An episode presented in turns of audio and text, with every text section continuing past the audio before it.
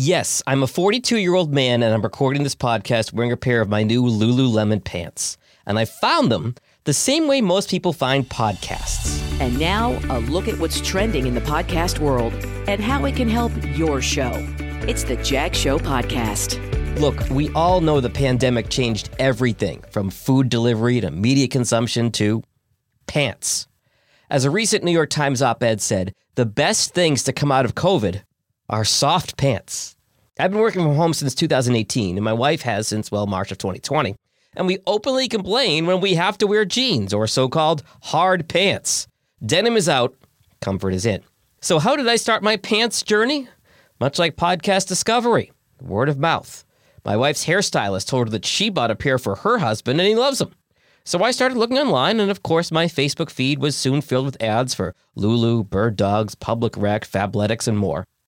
I also posted looking for recommendations, and I was surprised by how many friends my age had suggestions.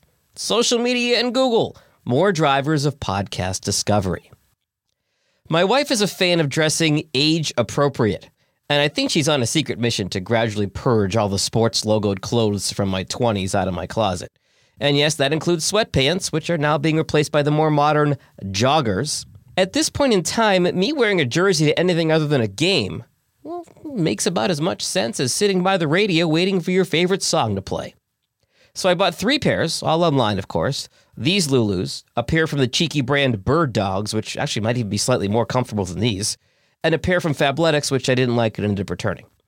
Overall, I was pleasantly surprised by this new way of wearing pants. It makes more sense for my lifestyle, just like podcast skeptics can often be won over by a show that entertains or informs them. I gotta admit, I stereotyped Lululemon, thinking it was a brand for wealthy suburban moms and sorority girls. But I was wrong. Just like every S N L sketch you've ever seen stereotypes podcasts and podcasters.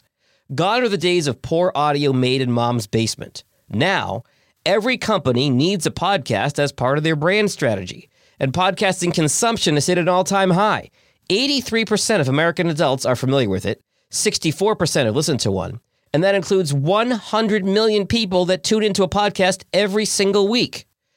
Now that I'm wearing comfy pants every day, I'm not going back to jeans, except for those rare occasions when necessary. I hope you can find a podcast that feels as good on your ears as these pants do on my legs.